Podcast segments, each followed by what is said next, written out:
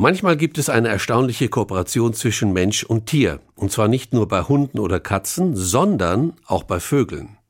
Ein Forscherteam hat dazu eine Studie gemacht und diese Studie zeigt, dass eine bestimmte Vogelart in Afrika den Menschen hilft, Honig zu finden und das ist dann für Mensch und Tier eine Win-Win-Situation. Christine Westerhaus über die intelligenten Honiganzeiger. Wilde Bienennester zu finden ist gar nicht so einfach, denn oft nisten sich die Tiere in hohlen Bäumen ein und sind dann von außen kaum noch zu sehen. Um trotzdem an den leckeren Honig zu kommen, nutzen Menschen in vielen Teilen Afrikas sogenannte Honiganzeigervögel als Wegweiser.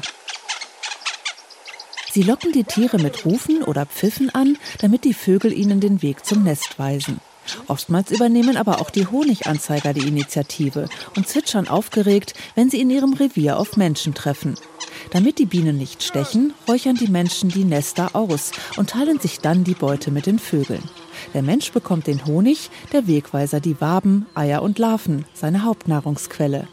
Diese perfekte Zusammenarbeit zu beobachten sei ein unvergessliches Erlebnis, sagt Brian Wood von der University of California.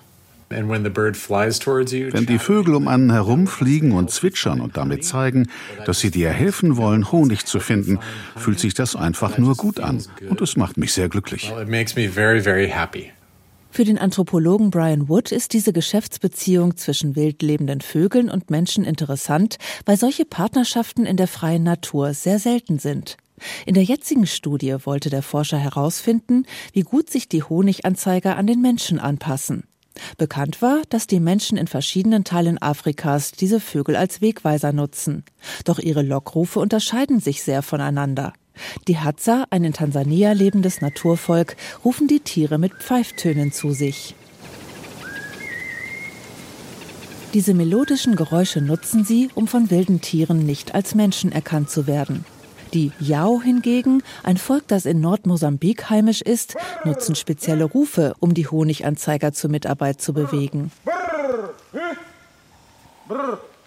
Mit Playback-Versuchen, in denen sie den Vögeln diese unterschiedlichen Töne vorspielten, testeten Wood und sein Team, wie gut sich die Tiere an ihre lokalen Handelspartner anpassen. Dabei haben wir beobachtet, dass die Honiganzeiger in Tansania in 82 Prozent der Fälle auftauchten, in denen wir ihnen die Hadza-Pfiffe vorspielten. Auf die Rufe der Yao reagierten sie dagegen nur in weniger als einem Viertel der Versuche.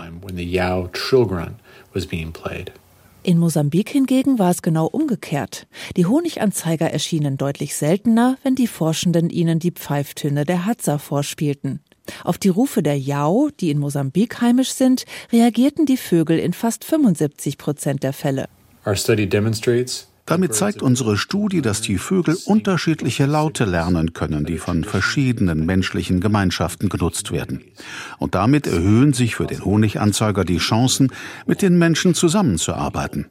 Solche Kooperationen zwischen Menschen und wilden Tieren sind wirklich sehr selten. Haustierbesitzer wird diese Lernfähigkeit zwar vermutlich eher wenig überraschen, doch für wildlebende Tiere, die mit Menschen nur sehr selten in Kontakt kommen, sei das eine erstaunliche Leistung, sagt Brian Wood.